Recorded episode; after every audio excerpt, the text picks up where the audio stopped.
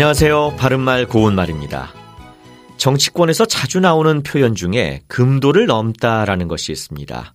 예를 들어 상대방에게 항의하면서 금도를 넘었다라고 한다든지 금도를 넘지 마라와 같이 표현하는 경우를 종종 볼 수 있는데요. 그렇다면 여기서 금도란 말은 무엇을 뜻하고 또 금도를 넘다는 바르게 사용된 표현이긴 할까요? 여러분은 이 경우에 금도를 넘었다가 무슨 뜻이라고 생각하시는지요? 혹시 넘어서는 안 될 선을 넘었다는 뜻으로 알고 계실지도 모르겠습니다만 금도가 넘어서는 안 될 선의 뜻이라면 그것은 금할 금자에 법도 도자를 써야 합니다.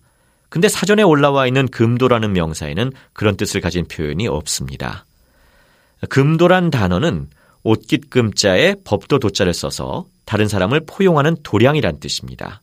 예를 들어 병사들은 장군의 장수다운 배포와 금도에 감격했다. 이와 같이 쓸 수 있는 것이지요. 따라서 정치권에서 상대방에게 항의하거나 비판할 때 사용하는 금도를 넘었다라는 표현은 선을 넘었다 정도로 바꿔볼 수 있겠습니다.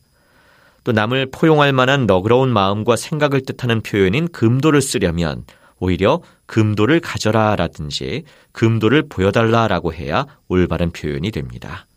바른말 고운말 아나운서 이규봉이었습니다.